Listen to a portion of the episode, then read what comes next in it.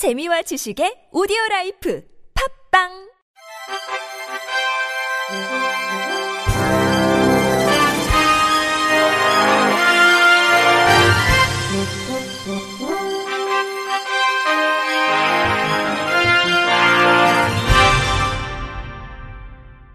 청취자 여러분 안녕하십니까? 10월 25일 화요일 KBS 뉴스입니다. 지난 19일부터 어제까지 엿새간 울산광역시 일원에서 개최된 제42회 전국 장애인 체육대회가 폐막식을 끝으로 대단원에 막을 내렸습니다. 종합 우승은 경기, 2위는 서울, 그리고 3위는 개최지 울산이 차지한 가운데 경기도는 지난 대회에 이어 2회 연속 종합 우승을 차지했습니다. 최우수 선수상은 육상에서 3관왕을 차지한 윤경찬 선수가 김윤지 선수는 역대 최초로 같은 해 동학의 신인 선수상을 받은 선수가 됐습니다. 윤경찬 선수는 주변 감독님과 동료 선수들 덕분에 올 한해 잘 훈련하고 그것이 좋은 결과로 이어진 것 같다며 향후 파리와 LA 패럴림픽까지 좋은 성적을 내고 싶고 제가 가르치는 학생들에게 좋은 롤모델이 되기 위해 최선을 다하겠다고 밝혔습니다. 대한장애인체육회 정진환 회장은 16년 만에 울산에서 다시 열린 대회에서 전국 장애인체육대회의 발전과 미래를 확신할 수 있었으며 울산광역시의 헌신과 노력에 힘입어 286개의 신기록 달성 및 신인 선수들의 활약이 돋보인 대회였다고 폐회사를 전했습니다. 국내 4년제 대학의 특수교육 대상자 특별 전형 등록 인원이 총 모집 인원의 절반 수준인 것으로 드러났습니다. 국회 교육위원회 소속 더불어민주당 강민정 의원은 2022학년도 국내 4년제 대학 109교의 특수교육 대상자 특별 전형 모집 인원이 총 1622명이었으나 실제 선발돼 등록된 장애 학생은 827명에 그쳐 모집 인원 대비 등록 인원이 51%에 불과했다고 밝혔습니다. 서울대학교는 2018학년도부터 2022학년도까지 5년간 매년 모집 인원을 18명으로 해 특수교육 대상자 전형을 운영했지만 실제 선발은 4명에서 7명 수준으로 전체 모집 인원 대비 30%밖에 선발하지 않았습니다. 강 의원은 2022년 특수교육 대상 고교 졸업자 중 일반 대학, 전문 대학에 진학한 학생들은 20%에 불과한데 이는 2021년 전체 고등학교 졸업생의 대학 진학률 73.7%와 비교하면 큰 차이가 난다며 차별적 사회 교육 환경에 놓여 있는 장애 학생들에게 차등적 기회를 제공하기 위해 운영한다는 특수교육자 특별 전형은 실상 진입의 벽이 너무 높아 장애 학생들이 제대로 활용하지 못하고 있다며 대학들은 특별 전형 취지에 맞게 운용되도록 장애 학생들에 대한 진입의 벽을 낮춰야 한다고 지적했습니다.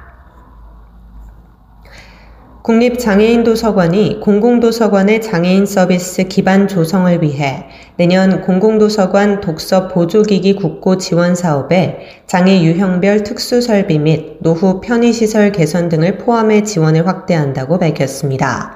지자체 교육청 소속 공공도서관의 수요에 맞는 장애 유형별 독서 보조기기 외에도 시각장애인을 위한 대면 낭독실, 청각장애인을 위한 수어 영상실 등 장애 유형별 특수 설비를 설치할 수 있도록 지원합니다. 또 16년 이상 된 공공도서관의 노후한 편의시설을 개선할 수 있도록 지원할 계획입니다. 도서관법, 장애인 등 편의법, 장애인 보조기기법에 의거해 공공도서관 독서 보조기기 국고 지원 사업을 2009년부터 지금까지 334개 관의 독서 보조기기를 지원했으며 내년 사업 예산을 확대해 지원합니다. 내년 공공도서관 독서 보조기기 국고 지원 사업은 다음 달 18일까지 수요조사 공모를 통해 수행 기관을 선정할 계획이며 서류 심사 및 현장 심사를 통해 선정된 공공도서관이 지역 기반의 장애인 서비스를 조성할 수 있도록 현장 컨설팅을 지원합니다.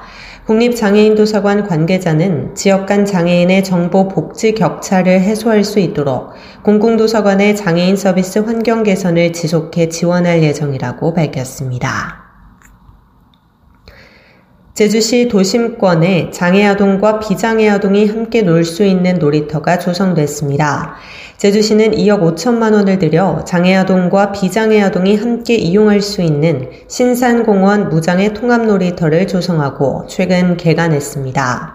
신산공원 무장애 통합놀이터는 도시공원을 이용하는 장애 비장애 아동이 차별 없이 안전하게 놀 수 있는 체험 공간입니다. 조성 과정에 어린이들의 의견을 반영해 무장애 회전 놀이대, 바구니 그네, 누워서 타는 시소, 물결 실로폰 등 장애 여부에 관계없이 이용할 수 있는 다양한 놀이시설이 설치됐습니다. 도심권 내 활동 공간이 부족했던 아동과 공원을 이용하는 지역 주민들에게 호응을 얻을 것으로 기대됩니다.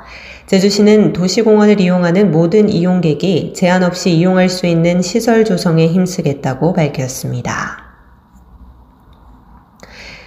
안산교육지원청이 소통관 내 카페 I got everything 안산교육지원청 전문을 열었습니다.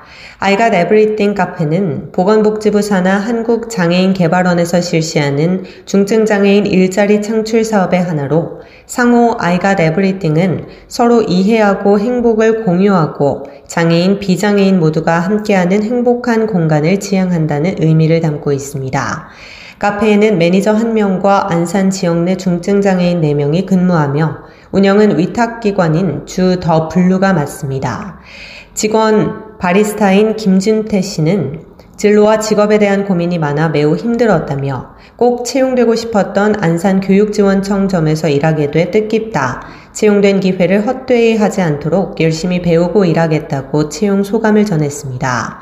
안산 교육지원청 관계자는 카페 I got everything 안산 교육지원청점 개소로 지역 내 중증 장애인 그리고 특수학생의 진로가 확대돼 그 의미가 크다며 장애인 직원들이 사회의 일원으로서 역량을 키우고 자립할 수 있는 발판이 되길 바란다고 말했습니다. 경상북도 영천시는 최근 장애인 종합복지관에 리프트가 장착된 장애인 셔틀버스를 전달했습니다. 장애인 종합복지관은 총두 대의 장애인 버스로 복지관 이용 장애인 셔틀 운행, 각종 외부 프로그램과 대회 참여를 위해 운행해 왔습니다. 차량의 노후화와 잦은 고장 등으로 한 대는 작년에 폐차했으며 남은 한 대도 폐차를 앞두고 있었습니다. 이번에 지원된 버스는 리프트 기능을 장착하고 기존의 장애인석을 추가로 확대했습니다. 전달식에 참석한 복지관 이용자 대표는 기존의 버스도 잘 이용했지만 오래된 만큼 안전에 대한 우려가 있었다며 이제는 새 버스를 타고 안전하게 전국의 다양한 프로그램과 체험들을 경험할 수 있게 됐다고 전했습니다. 최기문 영천시장은 이번 차량 지원을 통해 복지관 프로그램 서비스 이용에 많은 도움이 되기를 바란다며 앞으로도 장애인 등 교통약자의 이용권의 불편함을 해소하기 위해 힘쓰겠다고 말했습니다. 끝으로 날씨입니다. 내일까지 아침 기온이 낮아 춥겠습니다. 내륙을 중심으로는 설이나 얼음이 오는 곳이 있겠으니 각별히 주의하시기 바랍니다. 내일은 전국이 대체로 맑다가 오후부터 구름이 많아지겠으며 제주도는 대체로 흐리겠습니다.